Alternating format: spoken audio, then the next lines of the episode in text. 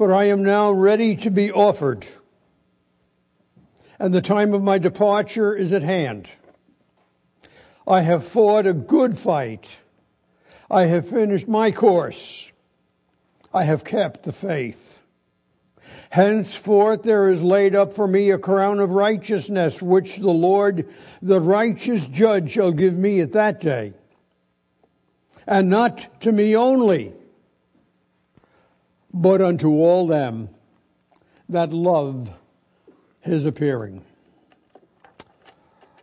Paul was at the end of his life.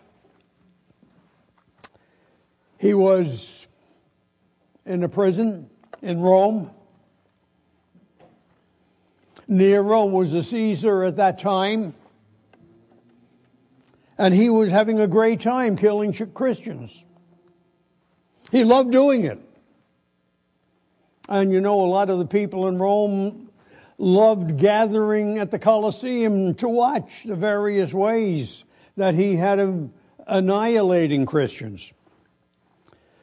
I just want to refer a little bit to his history because I think you do remember he went back to Jerusalem. And on his, his reason for coming back to Jerusalem is that he had been collecting a large offering through the churches in Asia because things were not good for the Christians in Jerusalem, and, uh, and uh, a lot of the churches were sympathetic, and Paul encouraged them to give. Second Corinthians chapter 5, I think. No, no, it's not chapter 5. But Second Corinthians was written to encourage people, firstly, to be giving. And apparently the Corinthian church had not been, and he, was, he has to admonish them. But he came to Jerusalem, and some things went wrong there, and he was put in prison. And he was examined by Agrippa he was examined by others down there, and they found no fault in him, but because because he was a Roman citizen, and a Roman citizen had rights. And one of the rights that a Roman citizen had was to appeal his case to Caesar, which he did. And you know about the story, the shipwrecks, and everything else that happened, the storms, uh, the things that took place on the way to Rome, but he's there. And uh, Nero is having the sword sharpened. Because you might also remember it was not legal to crucify a Roman citizen. And since he was a Roman citizen, he could not be crucified. So they cut his head off instead. This is, this is the setting. And he is writing to Timothy, a young pastor. And he says, I am now ready to be offered the time has come. you know, I've noticed something over a period of time, and uh, uh, it's not foreign to me as well. Every single one of us who are Christians have the blessed hope. We are all looking forward to the return of our Lord. We're looking forward to what Jesus said, my Father's house and many mansions a place prepared, a place that He was going to prepare for us. And we believe that, don't we? I mean, this is part of a Christian's faith and part of a Christian's hope. But you know what? We don't want to die. When the time comes, I believe God prepares his children for death. I went through Marilyn's last weeks, and she made the conscious decision not to go through further treatments and therapies. And the obvious end of her decision would be that she would die. But she said, Ray, I've been through enough. I'm ready to go home. And she was. But I can't say that I was. I can't say that I was ready to see her leave. It's coming up on three years, at least two and a half years now. You know, I still miss her, and I still miss her dreadfully. But here is Paul. He's in prison still. He's writing this letter to Timothy, and this is, this is the end of his letter, this fourth chapter. The beginning of the chapter, he's exhorting Timothy. Telling him to be faithful. He's telling him to preach. He's telling them that there's going to be times coming when people are not going to be either eh, willing to hear or ready to accept the gospel. He was telling them that strange things are going to take place and people are going to believe unbelievable things, ungodly things. And his final admonition is to watch thou in all things, verse 5. Endure afflictions, do the work of the evangelist, make full proof of thy ministry. And then he says, For I am now ready to be offered and the time of my departure is at hand. It's from this point on that my message will begin. There's a number of things I see in this. Number one, there is a conflict. Every single born again, blood washed child of God has to recognize a conflict exists. It, it, it exists in society. It always has.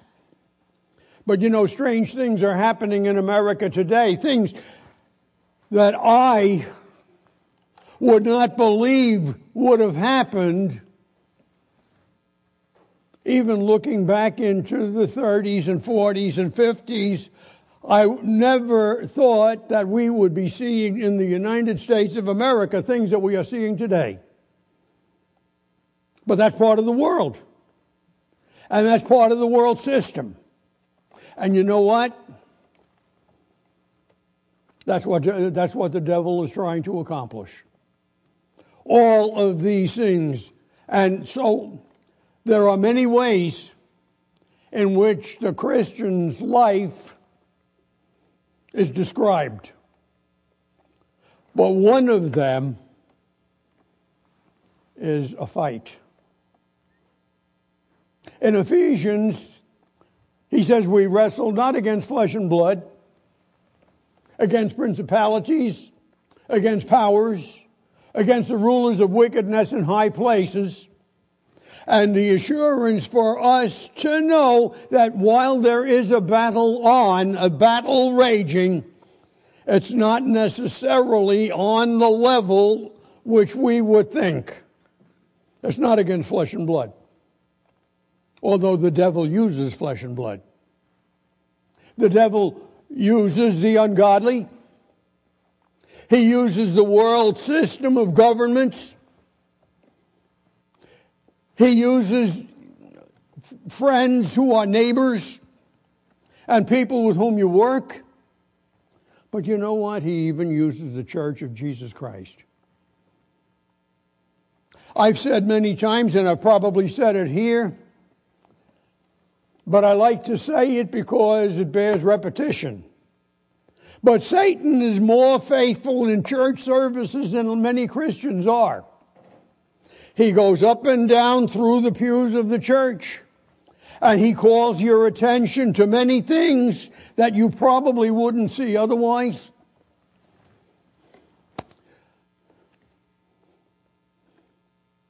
Years ago, people dressed up more to go to church than they do today. I can remember Marilyn when she got, got dressed and she had, she liked these picture hats, you know, and gloves and a matching purse. And now, of course, with Marilyn, everything had to match anyway. But you know what? Very often people would go to church and they would look and see what sister so and so was wearing and what this one is wearing. And quite often criticize what they were wearing because they were trying to show off. Don't you think Satan is behind that? Well, we men don't do that so much, but I'll tell you, I'll tell you this, men. I would never go to church without a jacket and a tie. Many restaurants would not let you in if you didn't have a jacket and a tie. And they had a sign outside that said proper attire required. I got a, an invitation to a wedding uh, coming up in a couple of weeks. And on the bottom of the invitation, it says formal attire required. I said, wow, that's a big one. So, needless to say, I contacted the bride because I thought it strange. I mean, I, if I had to, if I had to rent a tux, I would. But that's not what she meant. She just meant that men should wear suits. Form, formal. How about that? Things have changed, but what I'm saying is that Satan takes advantage of everything and he, I mean, that's, that's only minor stuff. You know, he gets into your behavior and everything else. There's a conflict, it's ongoing. Paul says in verse 7 I have fought a good fight. Paul is meaning that there is a fight for the Word of God. Is that true today? the battle over Bible translations and versions and all kinds of things. But he tells us in verse number two, he, he tells Timothy, preach the word. I don't know whether I'm short or long. I didn't look at the time when I started, and I probably won't look at the time when I finish. I'll guarantee you, though, I won't be like Paul and be thankful that there's no upper lofts. Because you remember there was this guy who was sitting in the third loft and, and Paul was preaching a long time after midnight. And he fell asleep and he fell out and he died. At least there were apostolic gifts and Paul could lay hands on him and restore him to life. But you know, I don't have that gift. So please don't fall asleep. You don't have that far to fall if you do. I just took a flop over there before the meeting, but uh, okay, don't do that. But he says to preach the word. Mention several things to be instant in season. That means ready. That means be ready to preach. Now, that doesn't mean necessarily you have to be in the pulpit to preach. You know, the church has one pastor. And there are assistants and, and other people and deacons and officers in the church. But you know, when you witness to your neighbor, when you talk to some unsaved person in your family.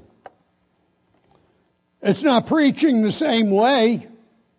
I mean, gee, I, I hope uh, you women who have unsaved husbands, I don't hope you don't pound on, you know, but I mean, there has to be a way. Peter told us there's a way.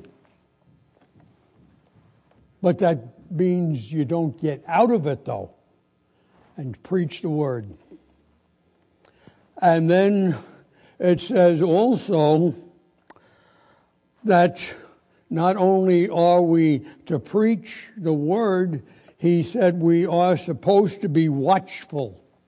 So the fight is to watch. Why? Why? Because we're human. Because of human frailties. Confession. I fell asleep in church Sunday during the sermon. I had my I had one of my nieces with me, and after I, I woke up, I don't know how how long I was out. Afterwards, she says, "You have a good nap." Not supposed to do that, though, are we?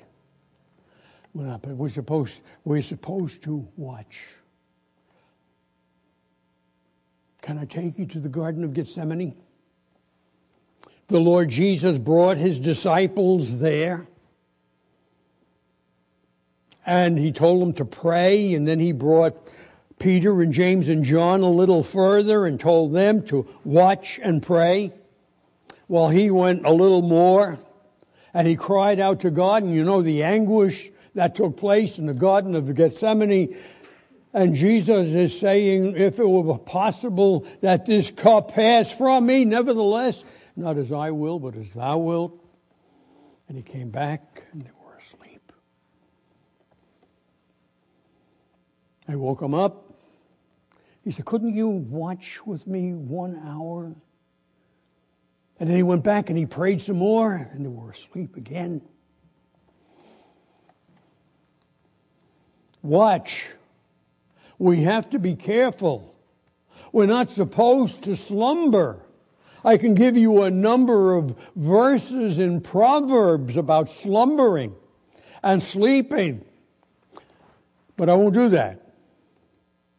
And then, so the fight is for the Word of God to stand for it and preach it and defend it. But the fight is, is to watch. And one of the things he says is that in the watching, possibly enduring afflictions, verse 5. Watch thou in all things, endure afflictions, do the work of an evangelist, and make full proof of thy ministry. And then, of course, there is a fight for the world. Why? Because God so loved the world. God so loved the world that he gave his only begotten Son, that whosoever believeth in him should not perish, but have everlasting life. And I always like to add verse 17 to it because so many people say God wants to send people to hell. But verse 7, 17 says, God sent not his Son into the world to condemn the world, but that the world through him might be saved. So, God loves. And Peter tells us God is not willing that any should perish, but that all should come to repentance. We have a function. We, we, we know as we study eschatology and prophecy, and we know what's ahead. We know what's going to take place, but you know what? That is not to be our concern today. Our concern today is to be faithful. Our concern today is to do the work of an evangelist. Is this not part of the Great Commission? So he said, do the work of the evangelist, and he says, make full proof of thy ministry. Uh, Timothy was a pastor. And uh, these courses are taught in a subject in Bible school and seminary that's called pastoral theology. But I want to remind you in the book of uh, Revelation, in the letters to the churches, there is something, there is a sin that's mentioned. It's mentioned in the letter to the church of the Ephesus. It talks about the doctrine of the Nicolaitans.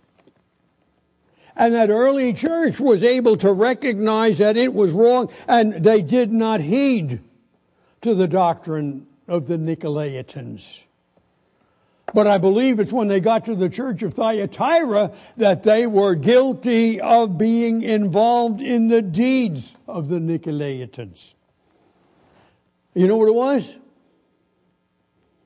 It was making the distinction between laity and clergy. As the Roman Catholic Church came into existence, as the church progressed, it seemed like more and more people became clergy. And the clergy then started to have a role of supremacy. And if you're familiar with Catholicism, you have to know that that's true even today. There's a difference between those who are clergy. They might be guilty of some of the same things as people who are laity is concerned, and they're having a lot of problems with this now, and the Pope is having to apologize for some things. But you know,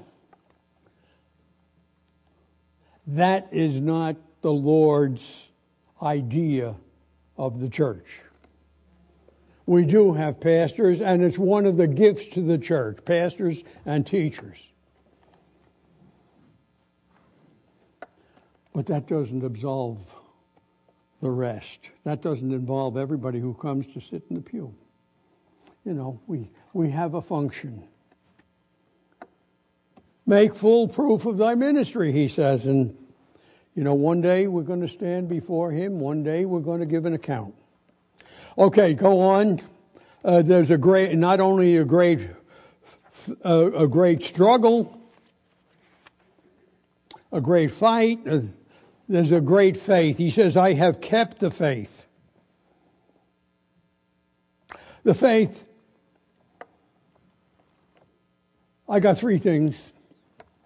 The faith achieves, the faith assures, and the faith abides. Faith achieves. You know what? Without faith, we can't do nothing. Without faith, we can't please God. He that cometh to God must believe that he is, and he's a rewarder of them that diligently seek him. John chapter 15, the Lord talks about the, gives the analogy of the vine and the branches. It's as we abide in Him, as we recognize our place in Him, that we can be successful. We can do the, the work of God can be accomplished. Because it's not by works of righteousness which we have done. It's by His mercy. It's by His mercy He saved us by washing of regeneration, renewing of the Holy Ghost. But it's through faith that things are accomplished. There was a, a little motto that I think I was taught as a youngster.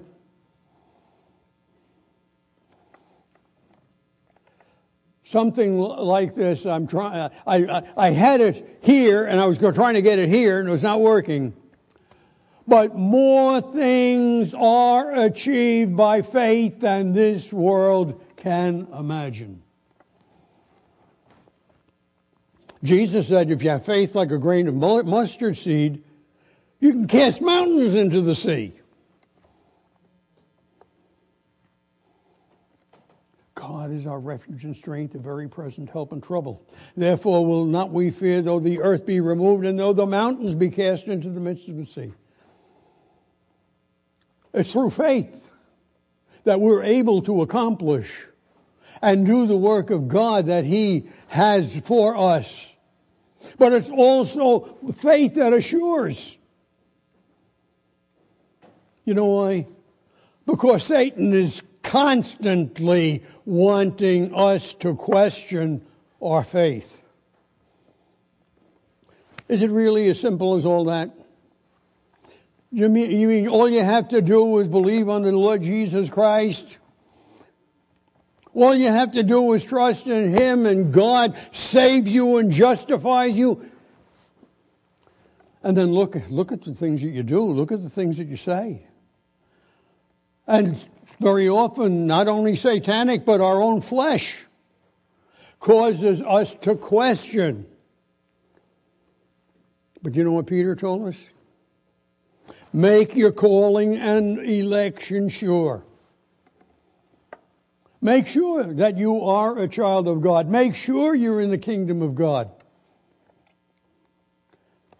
All you have to do is go down the plan of salvation. Did you acknowledge that you're a sinner? Did you come, did you come to God as a sinner and ask for his forgiveness and plead the blood of Christ?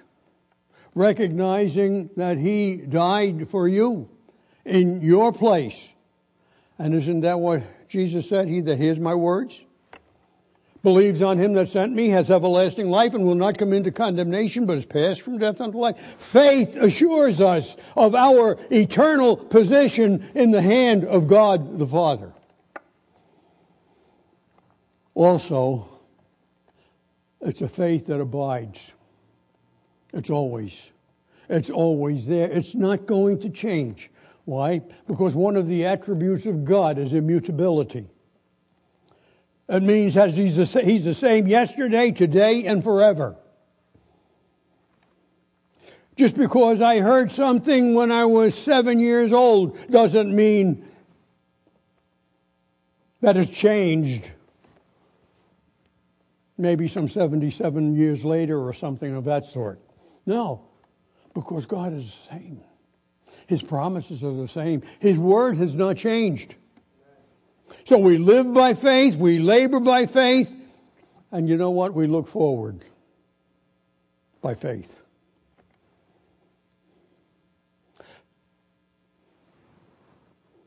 There's a good fight, there's a great faith, there's a glorious finish.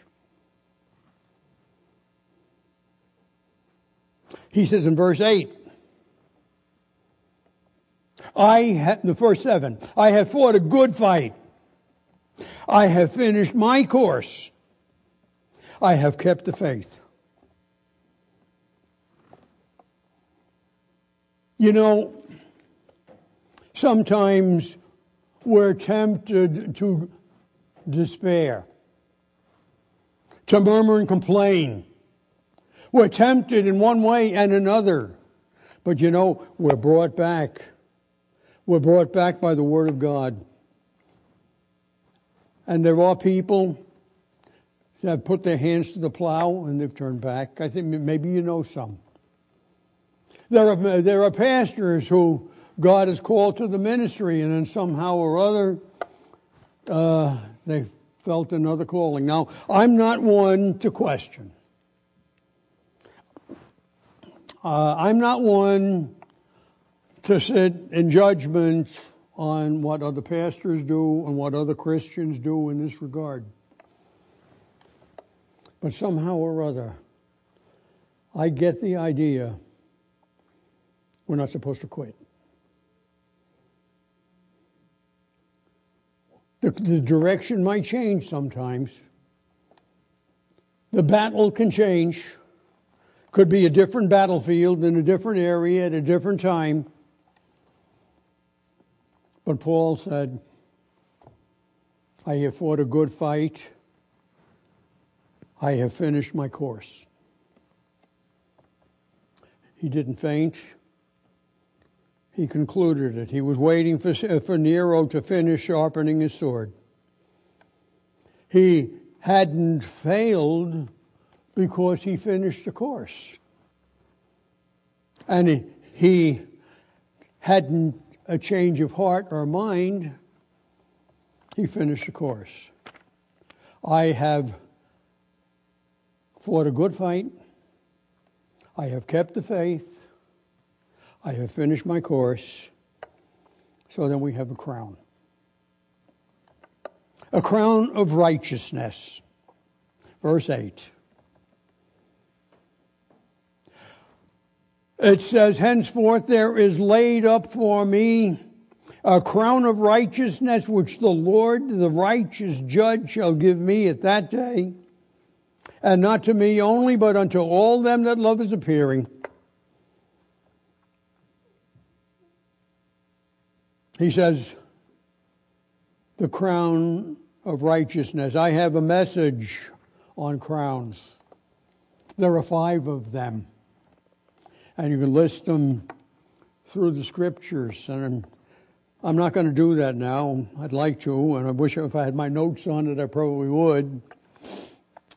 But the righteousness is the righteousness of God by faith. Look, in Philippians in chapter 3 and verse 9.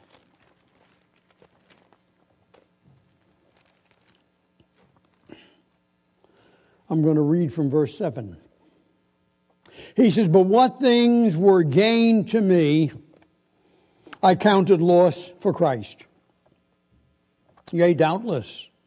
And I count all things but loss for the excellency of the knowledge of Christ Jesus my Lord, whom I have suffered the loss of all things and do count them but dung, that I may win Christ and be found in him, not having mine own righteousness which is of the law but that which is through the faith of Christ, the righteousness which is of God by faith.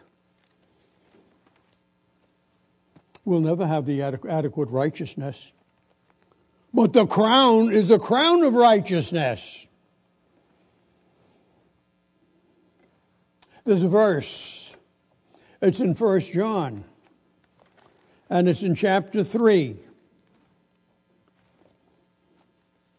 Verse 2 says, Beloved, now are we the sons of God? It doth not yet appear what we shall be, but we know that when he shall appear, we shall be like him, for we shall see him as he is.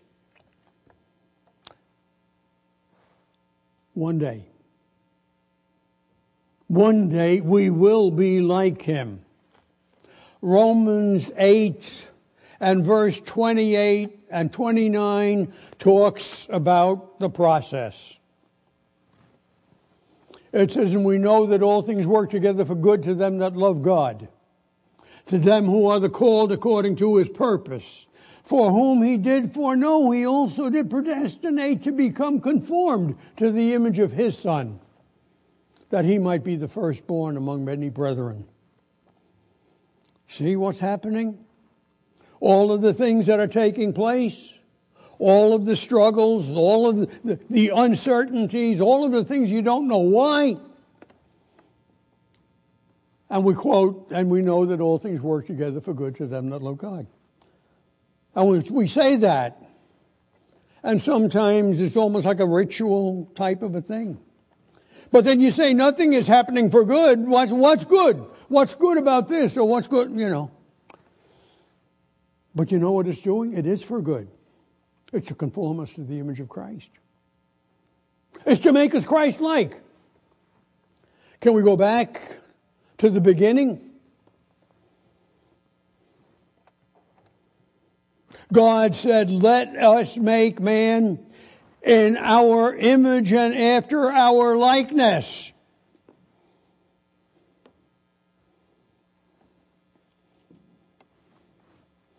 That was then, right? This is now. Something happened to that image and that likeness. And it's not that God didn't do a good job. But Satan entered into the picture, and man was made with a free will. Man was made to be able to discern and to recognize the difference between good and evil. And he had the opportunity to make a choice between good and evil. And Romans chapter 7 tells us about the struggle that goes on in our lives on a regular basis. He finds a law that when I would do good, evil is present with me. And the good that I would, I do not, and the evil that I would not, that I do. It's a constant thing. It's because of Jesus Christ. It's because of his death, burial, and resurrection. It's because when we came to him by simple faith, we were regenerated, and God, the Holy Spirit, comes to live in these sinful bodies of ours. And he works something through our stubborn wills and through our strong flesh that does not want God to rule. Because it says the spirit lusted against the flesh and the flesh against the spirit, and so that we cannot do that which we would. And he's working out his eternal plan and purposes.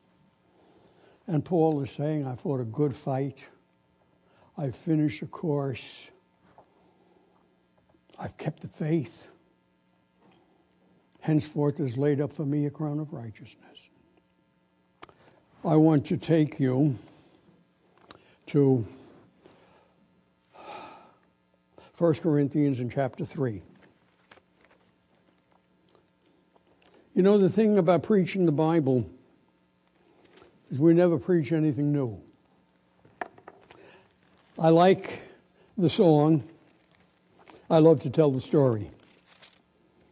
And one of the verses, part of the verse, says, And when in scenes of glory we sing the new, new song, twill be the old, old story that I have loved so long. Well, there's not, nothing new, but sometimes we have to keep proclaiming it, we have to keep teaching it, we have to keep hearing it, and we have to keep applying it. of chapter 3, verse 11. For other foundation can no man lay than that is laid, which is Jesus Christ. Now, if any man build upon this foundation gold, silver, precious stones, wood, hay, and stubble, every man's work shall be made manifest, for the day shall declare it, because it shall be revealed by fire. And the fire shall try every man's work of what sort it is. And if any man's work abide which he hath built thereupon, he shall receive a reward. If any man's work shall be burnt, he shall suffer loss, but he himself shall be saved. Yet so is by fire. There is a time. There is a time future. It will take place after the rapture. And every single child of God from the time that Jesus Christ walked the earth and led people to himself, and through to the day of Pentecost, when 3,000 souls got saved in one day, and continued on through the last 2,000 or so years of a Christian age, going to stand before the judgment seat. our work will be evaluated.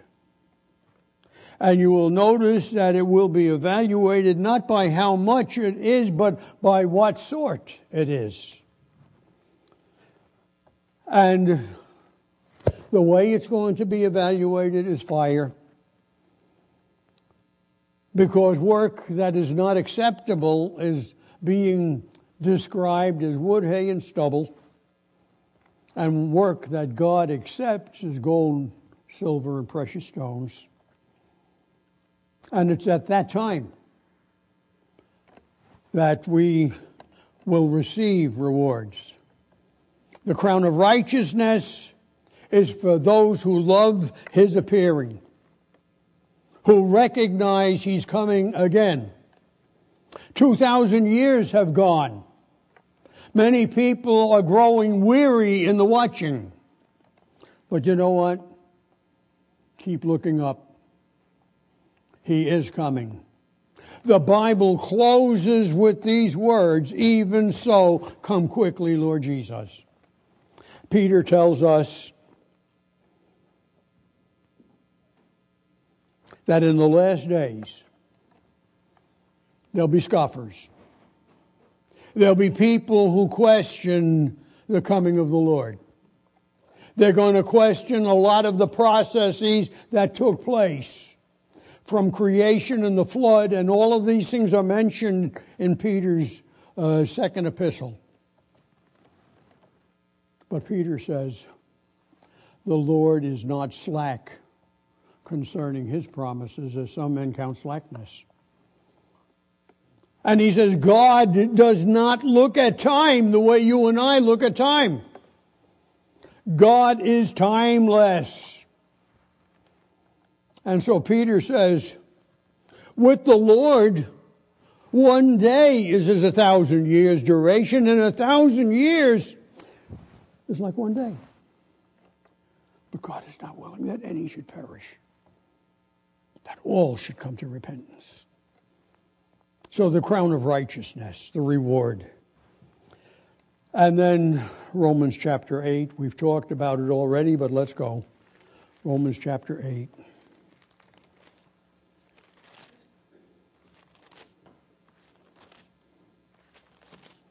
verse 17. And I like to read a few verses, so I'll read from verse 14.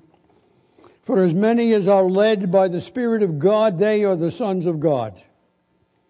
For ye have not received the spirit of bondage again to fear, but ye have received the spirit of adoption, whereby we cry, Abba, Father.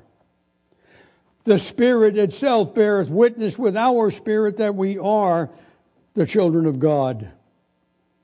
Verse 17, and if children, then heirs, heirs of God, and joint heirs with Christ, if so be that we suffer with him, that we may be also glorified together. the blessed hope. By faith, we came to trust in the work of Jesus Christ on the cross. And through our lives, we've lived our lives looking at that cross. It helps us to participate and remember the Lord's table because that's when we show forth his death until he comes but it's his death, his burial, and his resurrection. That's a personal thing. It's not generic. You know, Jesus died for the sins of the whole world. Well, he did.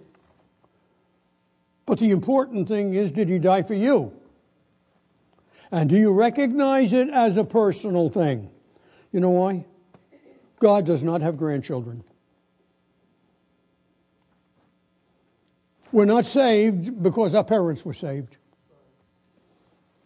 We're not saved because we live in a Christian nation. We're not saved because we attend services in a Christian church. We're saved by grace through faith that we acknowledge that we've sinned. God have mercy on me, the sinner. And when we confess our sins, He's faithful and just to forgive us our sins and cleanse us from all unrighteousness. Because of that, look at the end of the chapter, and I conclude. Who shall separate us from the love of Christ? Shall tribulation or distress or persecution or famine or nakedness or peril or sword? As it is written, For thy sake we are killed all the day long. We are accounted as sheep for the slaughter. Nay, in all these things we are more than conquerors through him that loved us. For I am persuaded that neither death nor life nor angels, nor principalities, nor powers, nor things present, nor things to come, nor height, nor depth. And in case he didn't cover the entire spectrum, nor any other creature shall be able to separate us from the love of God, which is in Christ Jesus our Lord. Paul says, The time of my departure is at hand. I'm ready to be offered. I have fought a good fight. I have kept the faith.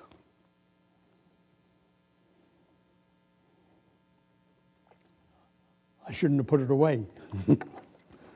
oh, this is what happens when you get old. So the only thing I will say to you is don't get old. I have fought a good fight. I have finished my course. I have kept the faith. Henceforth, there is laid up for me a crown of righteousness, which the Lord, the righteous judge, shall give me at that day. And not to me only, but unto all them that love his appearing. Do you have that confidence? Is that your hope? Praise God. Praise God, because it's not based on us. It's based on the one who said he would keep us and would present us faultless before the presence of his glory with exceeding joy.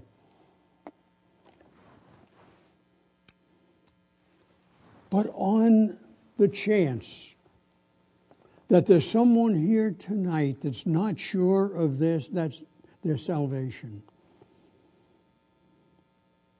I think I would like to encourage you to be sure. After the, after the service, if you have any questions about your eternal destiny, if you have any questions about these things whatsoever, I know there are men in the church here who can talk to you. If you're a lady, there are ladies who will talk to you, but I'll make myself available at the end of the service. And if you want to make sure that you're in the family of God, I'm available. Father, we thank you for your goodness. We thank you for your watch care over us. We're thankful for the promises of God, which are yea and amen. They're forever settled in heaven. And very simply, we can depend upon the God who cannot lie. In Jesus' name, amen.